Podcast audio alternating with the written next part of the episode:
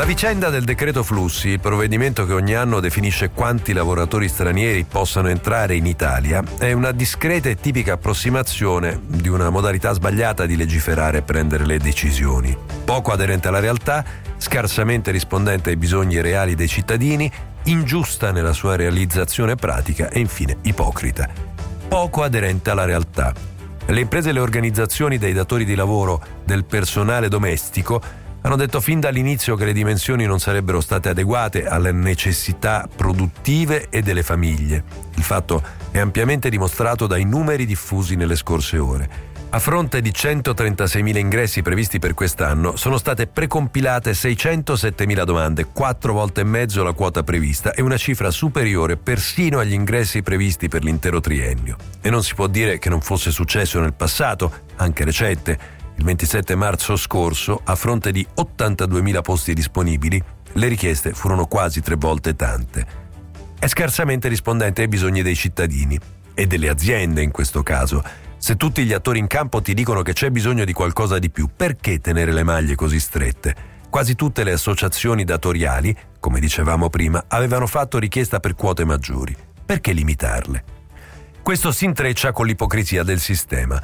Ora, secondo la legge italiana, in tutta teoria, il lavoratore straniero avrebbe un visto d'ingresso nel nostro paese solo nel momento nel quale l'impresa o la famiglia che ha richiesto la sua prestazione ottiene il via libera.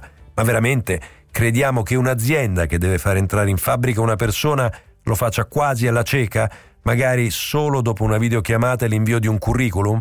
O che una coppia con figli decida di prendere un perfetto sconosciuto o una perfetta sconosciuta proveniente da chissà dove in casa per prendersi cura dei bambini? Grazie a cosa? A una foto? A un sorriso e a 2 messaggi generici? Nel nostro paese si stima che vivano 600.000 migranti irregolari ed è quello il bacino da cui si pesca. In sostanza è una sanatoria mascherata da flusso d'ingresso.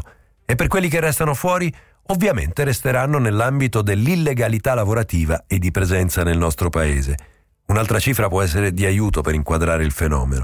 Il decreto prevede che per il settore dell'assistenza socio-sanitaria e familiare ci siano 9.500 ingressi. Le richieste precompilate ammontano ad 82.000.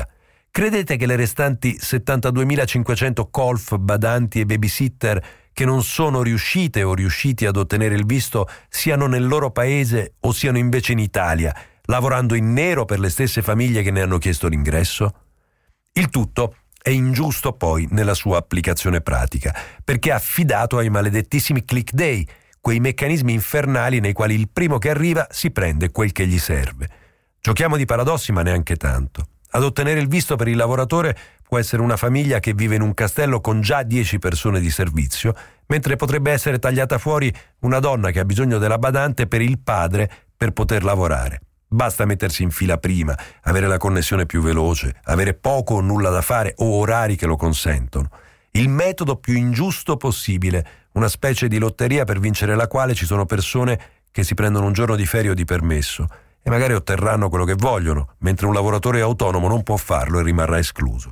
La prova ulteriore di quanto sia ingiusto l'abbiamo avuta venerdì con il click day per il bonus trasporti. Le risorse sono andate esaurite in 2 ore.